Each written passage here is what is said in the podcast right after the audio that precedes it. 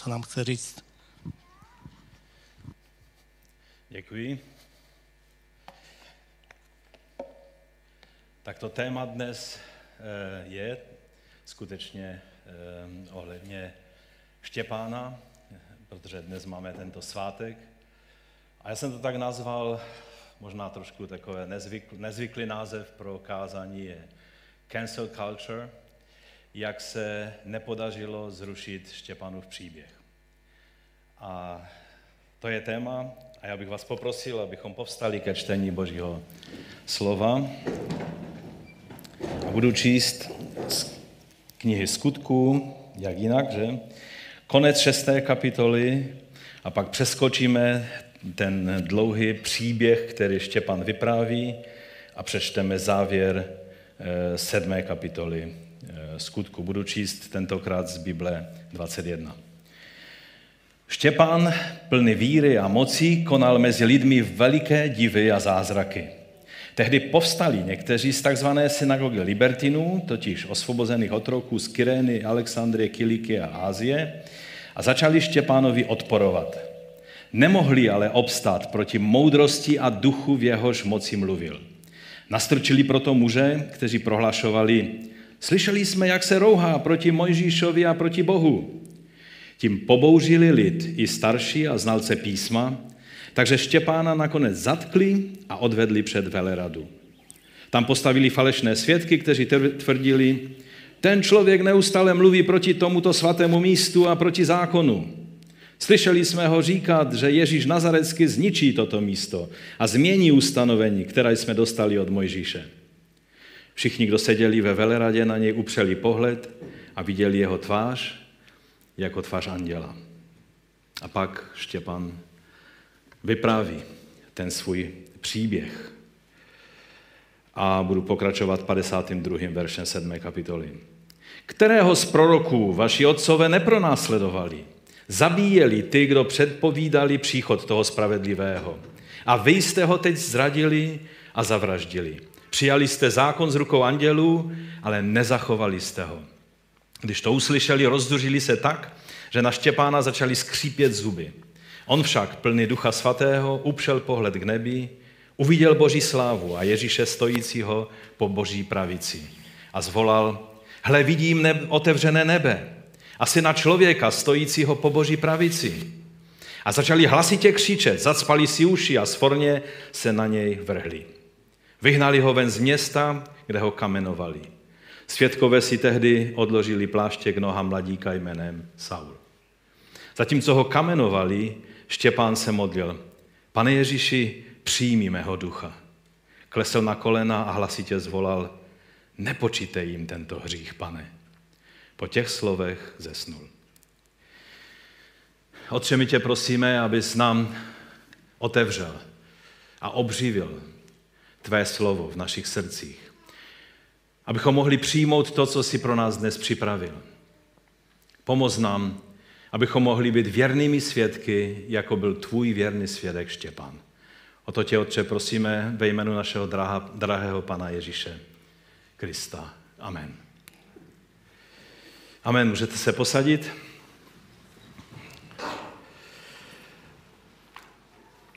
Určitě jste se už setkali s pojetím cancel culture.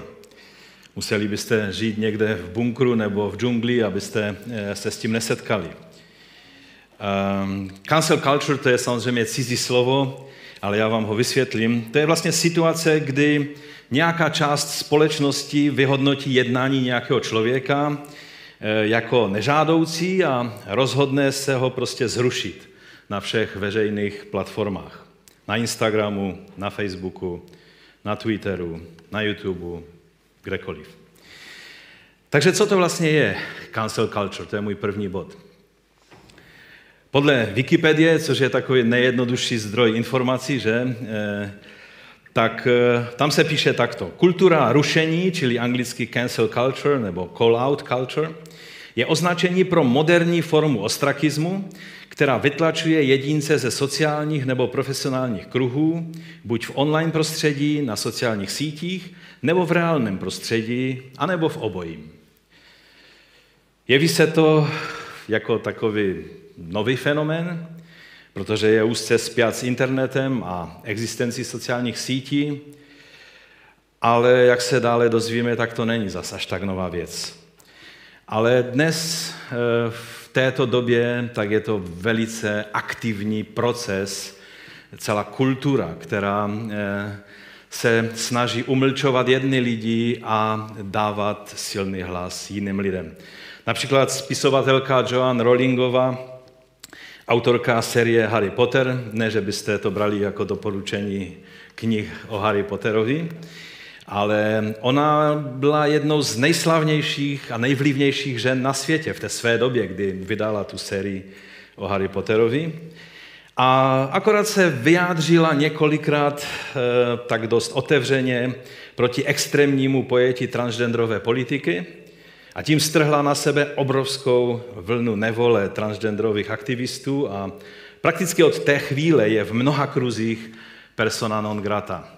A, a tak se distancují od ní noví a noví lidé, dokonce i herci, kteří hrali v Harry Potterovi a tak dále když eh, byla taková, eh, takové vyjádření společné eh, osobností a umělců, kterou podepsalo 150 vlastně lidí, vlivných lidí, osobností. Podepsali to lidé jako Noam Chomsky, Gary Kasparov, Salman Rushdie a další. Tak ona to také podepsala a v zapětí jedna signatářka svůj podpis rychle odvolala s komentářem, že nevěděla, v jaké je společnosti že tam je i Rowlingová. Jo? Čili cancel culture se snaží zahlušit, potlačit konkrétního člověka. Je to prostě takový, jak to někdo řekl, totalitní systém v převlečení.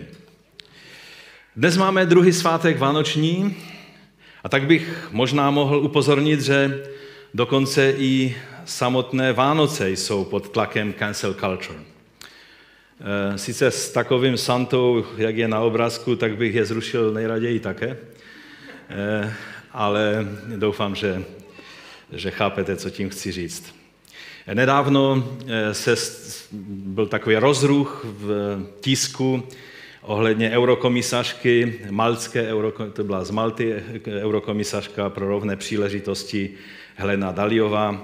Ona vypracovala nebo prostě pracovala eh, spolu s jinými na příručce eh, o takzvaných pokynech pro inkluzivní komunikaci, jakoby politiku Evropské unie. A byly tam prostě pokyny pro neutrální vyjadřování i ohledně Vánoc, jo? abychom neurazili ty lidi, kteří nejsou křesťané, tak bychom neměli říkat, třeba ještě Vánoce, to je takové slovo celkem neutrální, ale třeba v polštině je to Eh, jsou to svátky božího narození, eh, se to, se to dá říct. Jo? Čili měli, mělo by se to potlačit a nemluvit, nezdůrazňovat ty křesťanské prvky Vánoc. Jestli si pamatujete, jak Taliban zrušil ty eh, starobylé sochy Budhy v Afganistánu, tak byl celosvětový ve zděšení z toho, co udělal. Ale když někteří hyperaktivní europoslanci navrhují e, zrušit a vyprázdnit Vánoce, e, oni nebudou zrušené, protože oni jsou příliš velký biznis, aby se zrušili, ale jako vyprázdnit je od toho křes, všeho křesťanského, že? Tak není to tak trošku totéž? Velmi správně podle mě na to zareagoval papež František, když byl na palubě letadla cestou z Řecka dotázan, Eh, tam na té fotce to sice vypadá, jako by on dělal ten, eh, to interview, že? Eh, ale tak dostal dotaz, co, co říká na, na, na, na tu novou směrnici Evropské unie. Ona jinak byla stažena a bude ještě dopracována. Tak se vyjádřil takto, a cituji podle Martina Fendricha. To je něco, co v minulosti nefungovalo. Mnoho diktatur se snažilo tyto věci zavést. Mám na mysli Napoleona, nacisty, komunisty. Dále papež varoval, Evropská unie musí být opatrná, aby se nevydala na cestu ideologické kolonizace. To by mohlo skončit rozdělením států a jejich krachem. A myslím si, že má velkou pravdu. Samozřejmě snaha někoho zrušit, poslat do vyhnanství, vymázat jeho jméno z historie, není jen fenomen dnešních sociálních sítí, je to vlastně věc stará, jak je starý svět. Když faraon Tutmos III. přišel k moci a přestala vládnout jeho teta a zároveň nevlastní matka Hatřepsut, protože on byl ještě, ještě vlastně dítětem, když se měl stát faraonem. E, možná to byla e, ona slavná faraonova dcera, která adoptovala Mojžíše, protože ty, ta léta nebo ty roky přesně pasují do, této, do tohoto období. Tak Tutmose třetí, e, pak, když se on ujal vlády, tak se prostě tu frustrací a tu hořkost vůči své, eh, své tetě a, a nevlastní matce Hatřepsut vyjádřil tím, že nechal vymazat její jméno ze všech reliefů. To byly takové ty sociální sítě tehdejší doby, protože oni tam ty příběhy vlastně vytesávali eh, do kamene, že? tak nechal to její jméno. Samozřejmě neudělal to dost důkladně, protože my o ní víme a, a dá, dá se ještě o ní číst, ale udělal, co mohl. V New York Post eh, se o fenoménu cancel culture píše takto, cituji. Doktorka Jill McCorkellová, profesorka sociologie a kriminologie na Vilanovské univerzitě, řekla deníku The Post, že kořeny cancel culture jsou přítomny v celé historii lidstva. Podle ní společnosti vždy trestali lidi za chování mimo vnímané společenské normy po stáletí a toto je jenom další varianta. Cancel culture nebo kultura rušení je rozšířením nebo současným eh, vývojem, eh, takovým současnou fází vývoje mnohem tvrdšího souboru společenských procesů, které můžeme vidět v podobě třeba vyobcování, vyhoštění, které se často kdysi používalo. Že? Eh, ona dodává, jejich cílem je posílit systém daných norem. V posledních několika letech ještě dále říká, a pod novým modním názvem eh, se prosadil tento trend sociálních médií pod drobnohledem politické korektnosti se ocitly jak celebrity, tak různé organizace i média. V dějinách bychom našli spoustu příkladů tohoto, eh, takovéhoto jednání. Například někteří církevní otcové a biskupové byli za své názory posláni do vyhnanství.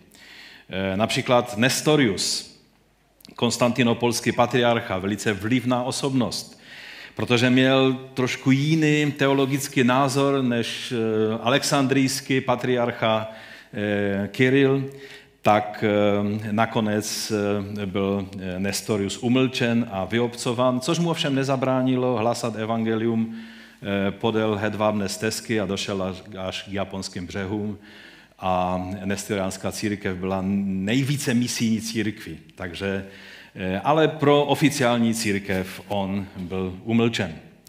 Eh, je zajímavé, protože když už mluvíme o Nestoriovi, tak eh, je to zajímavé, že vlastně v 19. století se našel jeho spis, který předtím nebyl známý, Liber Heraklidis, který on napsal ke sklonku svého života a v tom spisu odmítá herezi, z níž byl obviněn. On sám se vyjadřuje, že vlastně nikdy takovým věcem nevěřil a, a popisuje vlastně Krista velmi podobným způsobem, jak, který byl schválen na Chalkedonském koncilu v roce 451, čili e, tu pravověrnou verzi. Takže z toho nálezu je jisté, že Nestorios neučil o dvou osobách v Kristu, z čeho byl obvinován, takže Nestorios nezastával nauku označovanou jako nestorianství, ale musel být umlčen.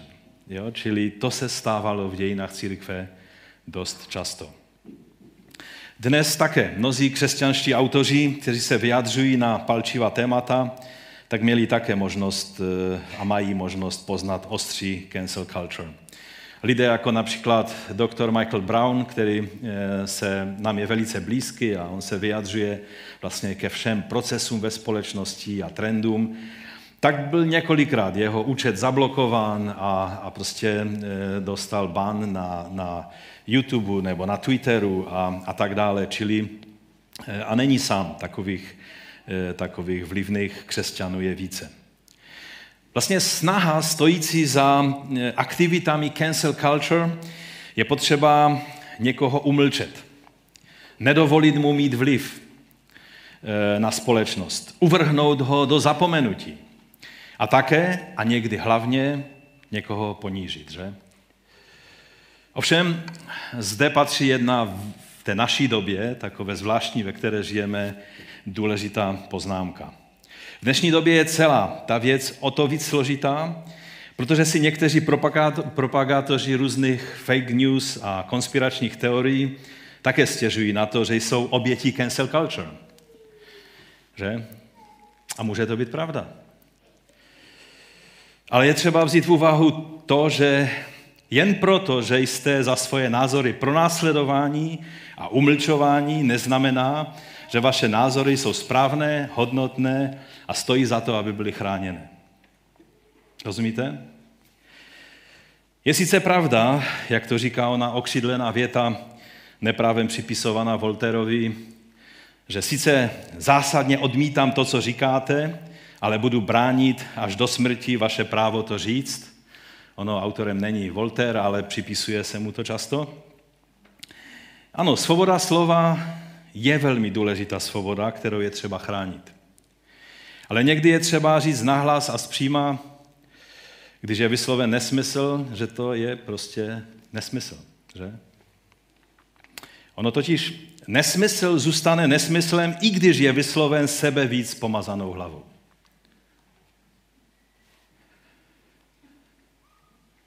Někdy je třeba, aby se našlo ono odvážné dítě z pohádky císařové nové šaty, které řekne tu skandální větu, že císař je nahý. Že nemá heští šaty, ale prostě nemá žádné šaty. Že? Takže ale myslím, že na tom se shodneme. Myslím si, že to teď nebylo něco kontroverzního, co byste nad tím museli dumat. Je to v každé zdravé společnosti eh, a sboru tyto věci by měly být eh, chápané. Ale proč to všechno mluvím? Že doteď jste se mohli cítit jak na nějaké přednášce o novinářské nebo něco takového. Otázka je, máme se bát toho, že nás cancel culture semele?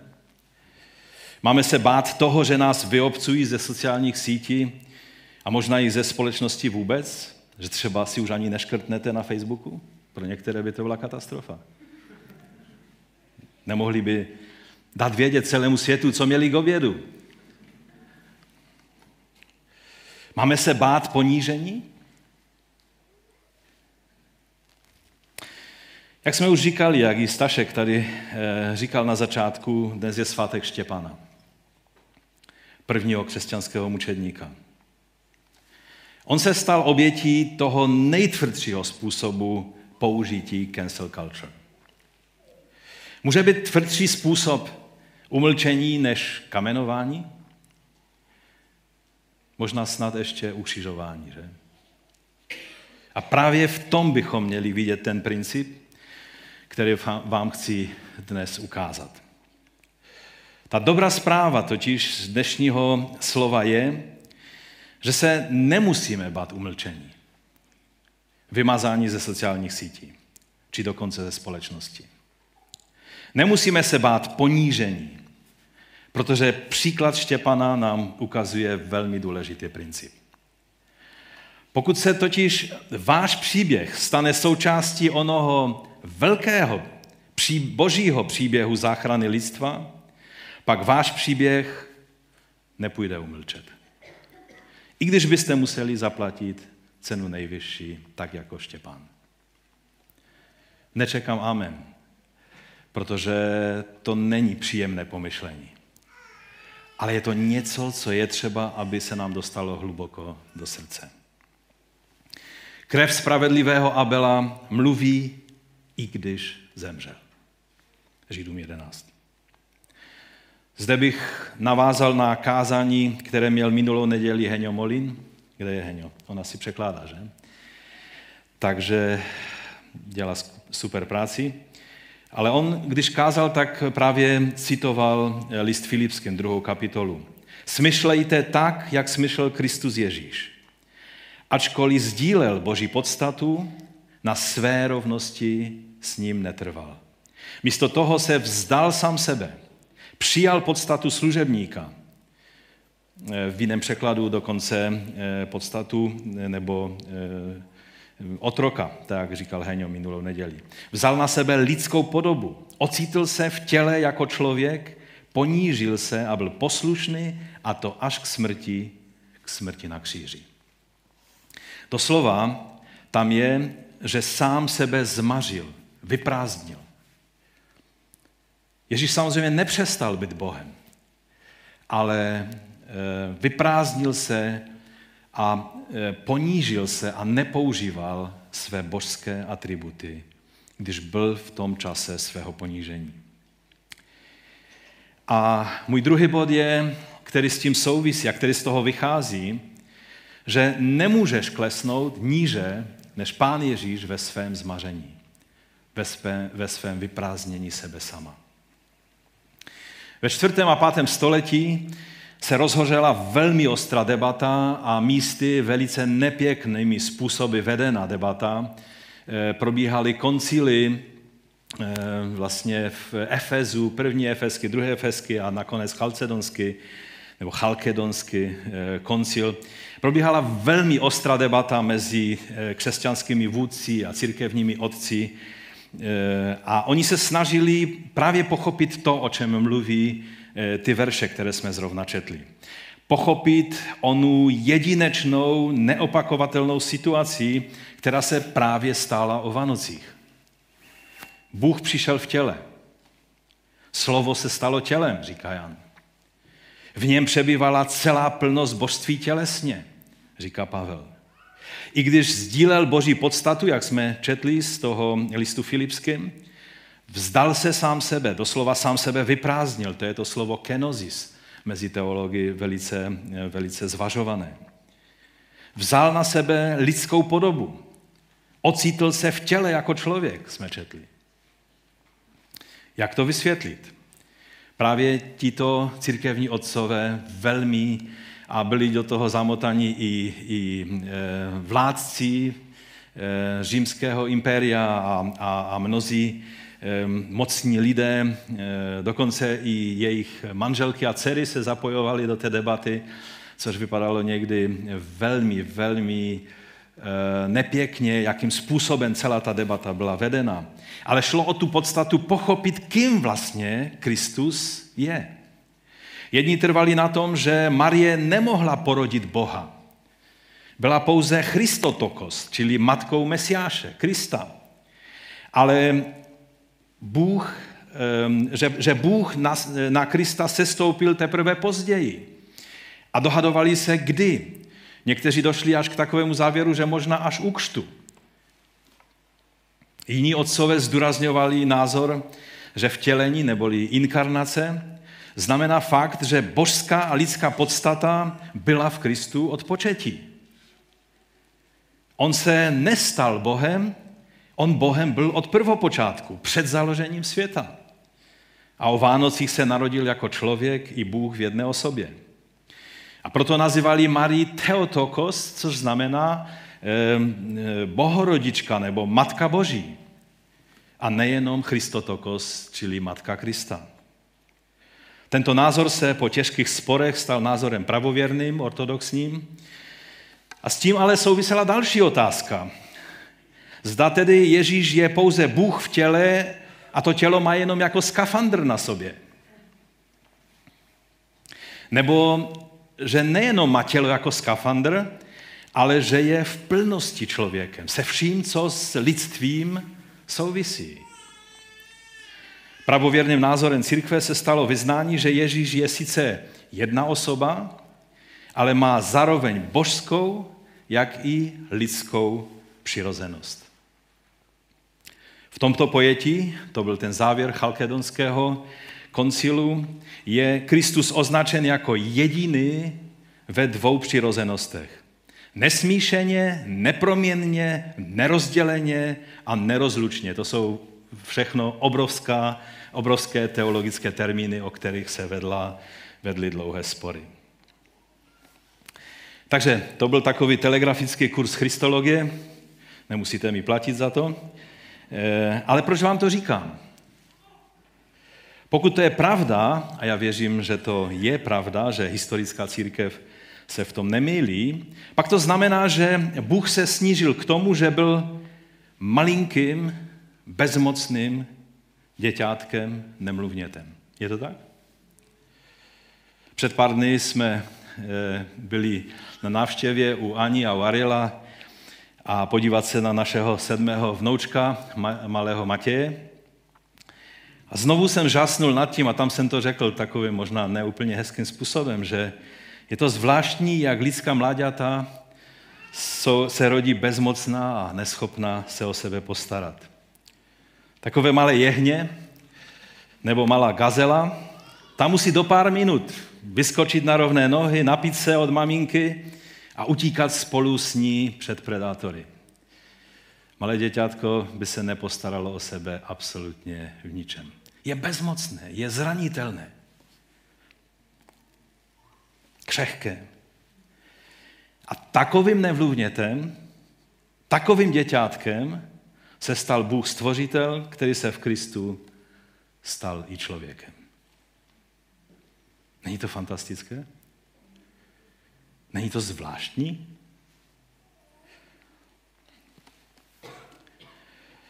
Tady jedna poznámka. Někdy mi je líto, jak někteří takoví fundamentalisté mezi evangelikály, mezi námi brojí proti zobrazování Ježíška jako miminko. Říkají, on už není miminko, on je pán. A o Vánocích takovéto heslo je obzvlášť zdůrazňováno.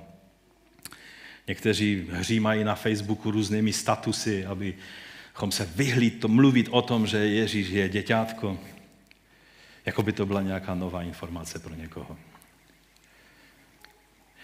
Poselství Vánoc, připomínající matku a děťátko, je velmi silným poselstvím celému stvoření, že Bůh má na to, aby se stal nepatrným a poníženým a pak poníženým služebníkem a přesto je mocnější než veškeré moci a autority tohoto světa i oné neviditelné reality. Bůh má na to, aby se stal tím nejslabším a přesto zvítězil. Bůh jako zygota, to je ta úplně první fáze človíčka. To je ve velké, velké, velké zvětřenině. Někde jsem měl fotku e, zygoty na konci jehly. A ta jehla vypadala jako trám. Pár buněk. To je šílená představa, že? Mesiáš a pán. Jako zygota, jako embryo. Zdá se, jako by Bůh prošel všemi fázemi svého stvoření. Je to bizarní, ale fantastická představa. A teď si představte tu celou mašinérii tehdejší cancel culture, jak lehce lze třeba takovou zigotu vymazat. Vždyť Marie by to ani nepoznala. Nebo mocný Herodes a miminko Ježíš. Jak může takové miminko uniknout před mocným králem Herodesem Velikým, který byl naprostý megaloman a, a prostě bazlivý člověk, který se neštítil ničeho, včetně zabít svou manželku nebo svého syna.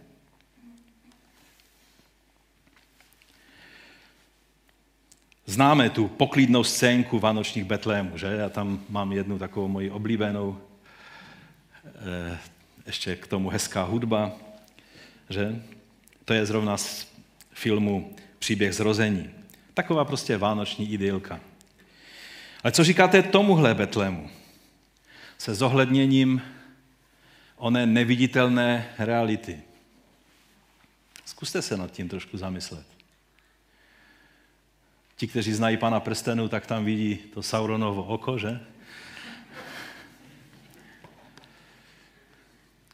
Všechny mocnosti temna na povětří i na tomto světě měli jediný zájem. Co nejdříve toto děťátko sprovodit ze světa. A nemohli. Veškeré moci cancel culture chtěli umlčet v zárodku toho, který se narodil a neumlčeli. Naopak on nad nimi zvítězil. Amen. V tom našem příběhu Štěpana ten příběh jde ještě dál, až ke Golgatě. Jak může být požehnaný někdo, kdo prochází hrůzou kamenování a ponížení, jako třeba na tomhle obrázku? Takhle se kamenoval. Eh, podle židovských obyčejů se muselo toho člověka svrhnout do, mm, ze svahu, který byl minimálně dvakrát vyšší, než byl ten člověk. A pak co největšími kameny eh, se mířilo na hruď, aby ho co nejdříve zprovodili ze života. Jak může mít takový člověk požehnaný? Jak můžeme zabránit, aby byl umlčen? Umlčení, zašlapání do země. Níž už to nejde. A právě zde je hlavní věc, kterou vám chci dnes takto svátečně naservírovat.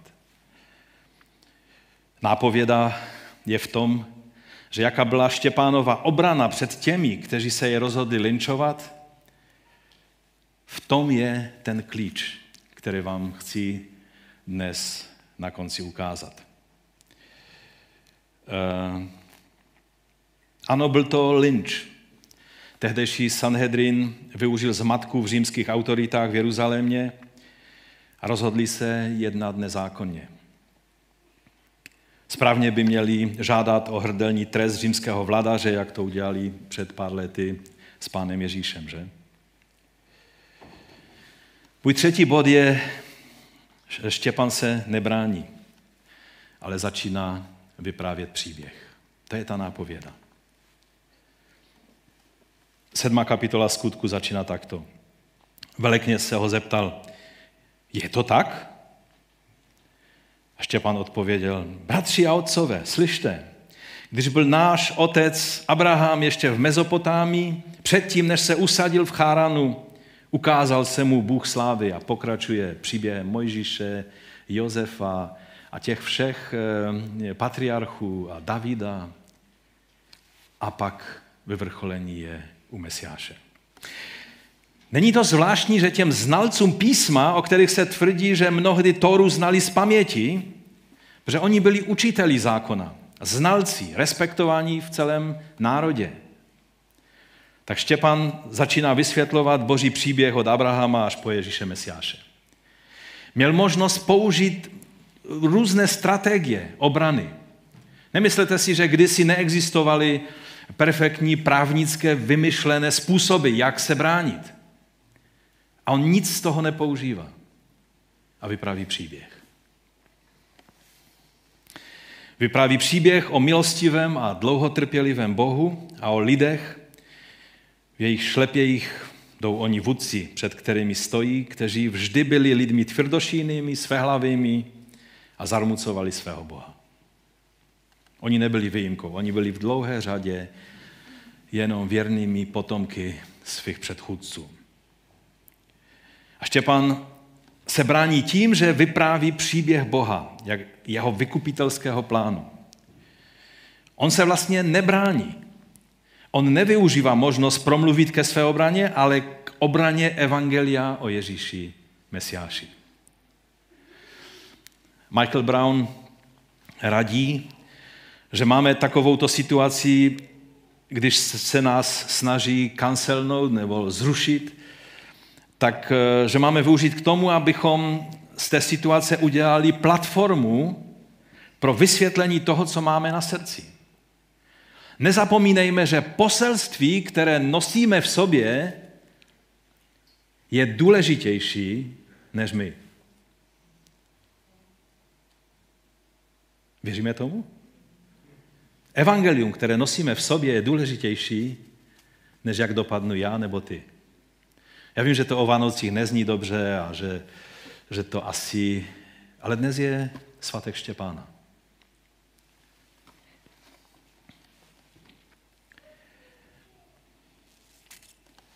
První Petrova, třetí kapitola, 15. verš. Ale Pána Krista posvěďte ve svých srdcích A buďte stále připraveni k obhajově před každým, kdo by od vás žádal, abyste vydali počet z naděje, kterou máte. Avšak v tichosti a z bázní mají se dobré svědomí, aby ti, kteří hanobí váš dobrý způsob života v Kristu, byli zahambeni v tom, v čem vás pomlouvají jako zločince. Ano, to je přesné.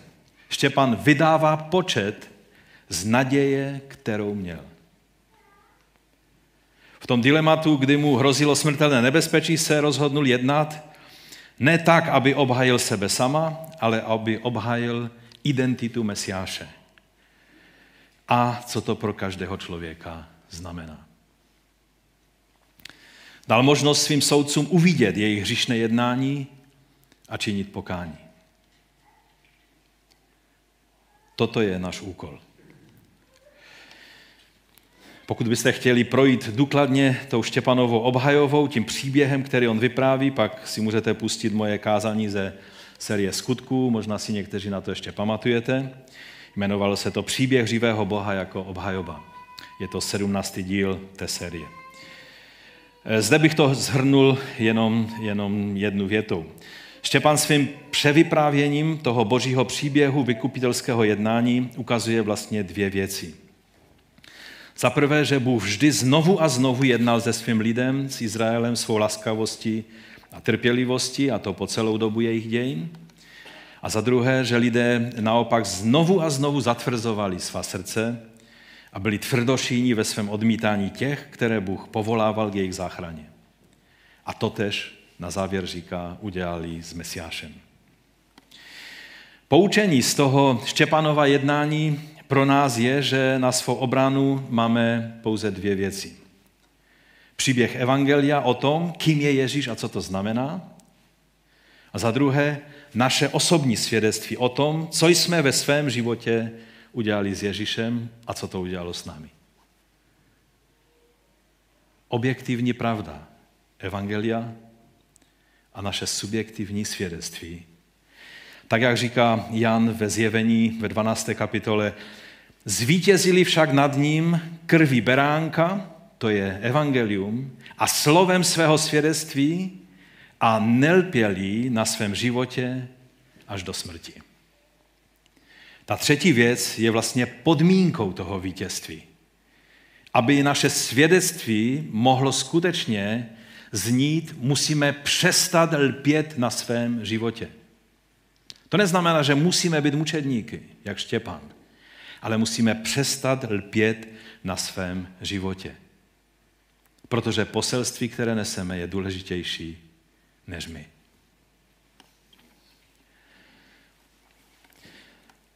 Závěrem je zde nádherná věc, kterou vám chci ukázat. To, že se Štěpan bránil tím, že vyprávěl boží příběh, je, jak jsem řekl, jenom nápověda k tomu hlavnímu, co si teď ukážeme. Štěpán nejenom vyprávěl onen obrovský, velkolepý boží příběh o božím jednání, o záchraně, o tom, kým je onen záchrance, ale to, co si možná Štěpán ani neuvědomoval, je to, že on sám se stal součástí toho obrovského, velkolepého božího příběhu. On to nedělal, aby toho dosáhl, ale tím, že byl věrný. Byl věrným svědkem Ježíše.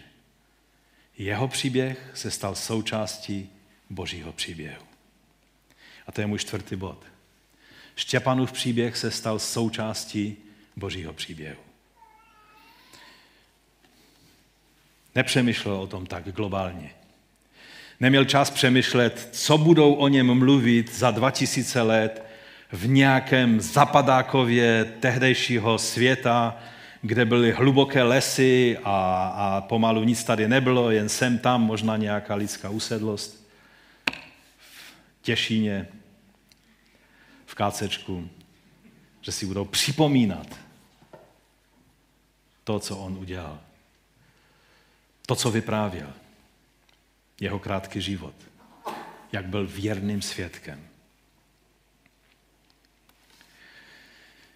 Člověka, jehož příběh se stane součástí božího příběhu, nejde vymazat. Žádná cancel culture v tom nic nezmůže. Lukáš nám to dává velmi subtilně, ale velmi důrazně najevo v tom příběhu. Eh, ve svítku skutku, to byl vlastně svítek, on, Lukáš vlastně napsal jednu knihu, ale měla dvě části, protože byly, svítky byly omezené, že?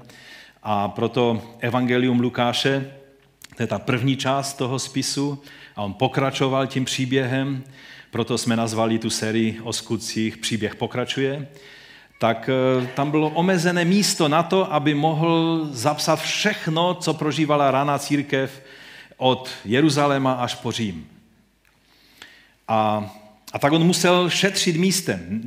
Velice zřídka opakuje eh, stejné věci, které už vyplývají z toho, co už řekl. A najednou na to vyprávění Lukášovo věnuje velkou část toho prostoru, v tom omezeném prostoru toho svítku. Velkorysý prostor tomu dává, protože to je důležité.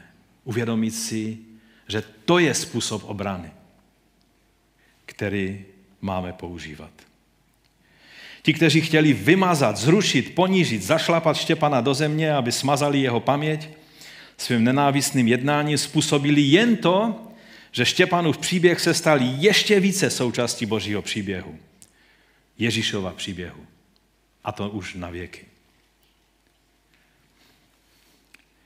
A jeho svátek je právem hned po svátku Ježíšových narozenin. Abychom to dostali, to Ježíšovo narození, do té správné perspektivy.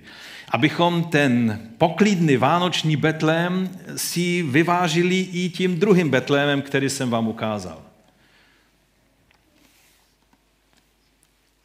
O těch lidech, kteří ho zlinčovali, nevíme z hola nic. Štěpánův život se naopak stal součástí toho největšího příběhu všech dob. A navíc má i život věčný v Božím království. Ta odměna plná teprve přijde. Je tam taková vlastně Lukášem dána vsuvka o tom, eh, že v tom anonymním zuřícím davu je jedno jméno, které tam je vyjmenováno. Eh, to je na konci sedmé kapitoly a počát, začátkem osmé kapitoly. Vyhnali ho ven z města, kde ho kamenovali a pak říká, světkové si tehdy odložili pláště k nohám mladíka jménem Saul. A zatímco ho kamenovali, Štěpan se modlil, pane Ježíši, přijmi mého ducha. Klesl na kolena a hlasitě zvolal, nepočítej jim tento hřích, pane. A po těch slovech zesnul. A pokračuje, protože kapitoly, Lukáš nedělal kapitoly, to udělali ve středověku. A Saul jeho smrt schvaloval.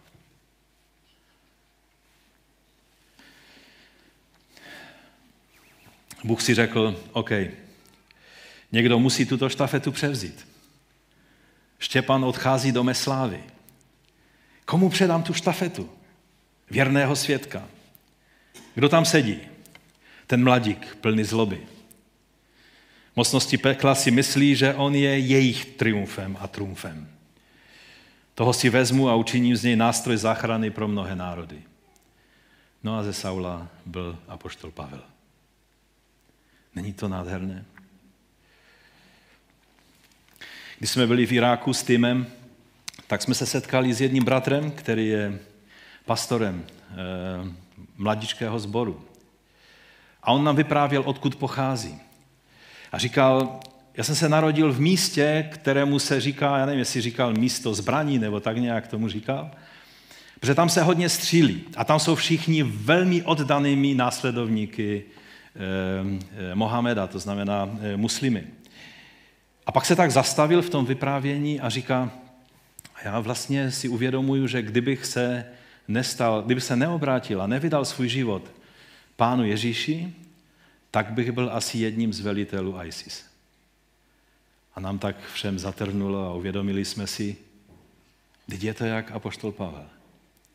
Bůh si prostě řekl, ty jsi horlivý, ale jsi horlivý špatným směrem. Ale já si tě vemu a budeš mým nástrojem, mým věrným svědkem. A tak jsme byli velmi požehnáni, když jsme mohli sdílet čas s tímto bratrem. Bůh je naprostý suverén. On si prostě dělá, co chce. Když na někoho položí svoji ruku, pak udělat to, co se rozhodne udělat. A nikdo mu v tom nezabrání. Tvůj život se taktéž může stát součástí toho božího příběhu. Pokud vyznáš Ježíše jako pána a krále a uvěříš, že jeho krev platí i pro tebe a pro tvé hříchy jsou, eh, a z toho důvodu jsou tvé hříchy odpuštěny, pak i tvůj zdánlivě bezvýznamný a nezajímavý příběh se stane součástí toho největšího a nejvelkolepějšího příběhu všech dob. Příběhu Boha, který se ponížil, vyprázdnil, sestoupil až na dno, aby nás mohl zachránit. A nejen to, ale aby nás mohl přijmout do své rodiny. Obdařit nás nevyslovnou slávou božích dětí. To je to, co nás čeká. Když Štěpan umíral otlučený a ponížený a zašlapaný do země, měl vidění pána Ježíše, jak povstal. Všude je řečeno, že sedí po pravici a tady e, čteme, že povstal po boží pravici, aby přijal do slávy svého věrného svědka. Štěpan žil jak Ježíš, mluvil jak Ježíš, odpouštěl jak Ježíš a zemřel jak Ježíš. Ještě těsně předtím, než zemřel, přesně po vzoru svého pána, prosil Boha o odpuštění pro své vrahy. On se to dozvěděl od apoštolů, že Ježíš takto se zachoval na kříži. A v té bolesti, agonie smrti se ještě snažil vyslovit tu stejnou větu. Bože, odpustím, protože oni neví, co činí.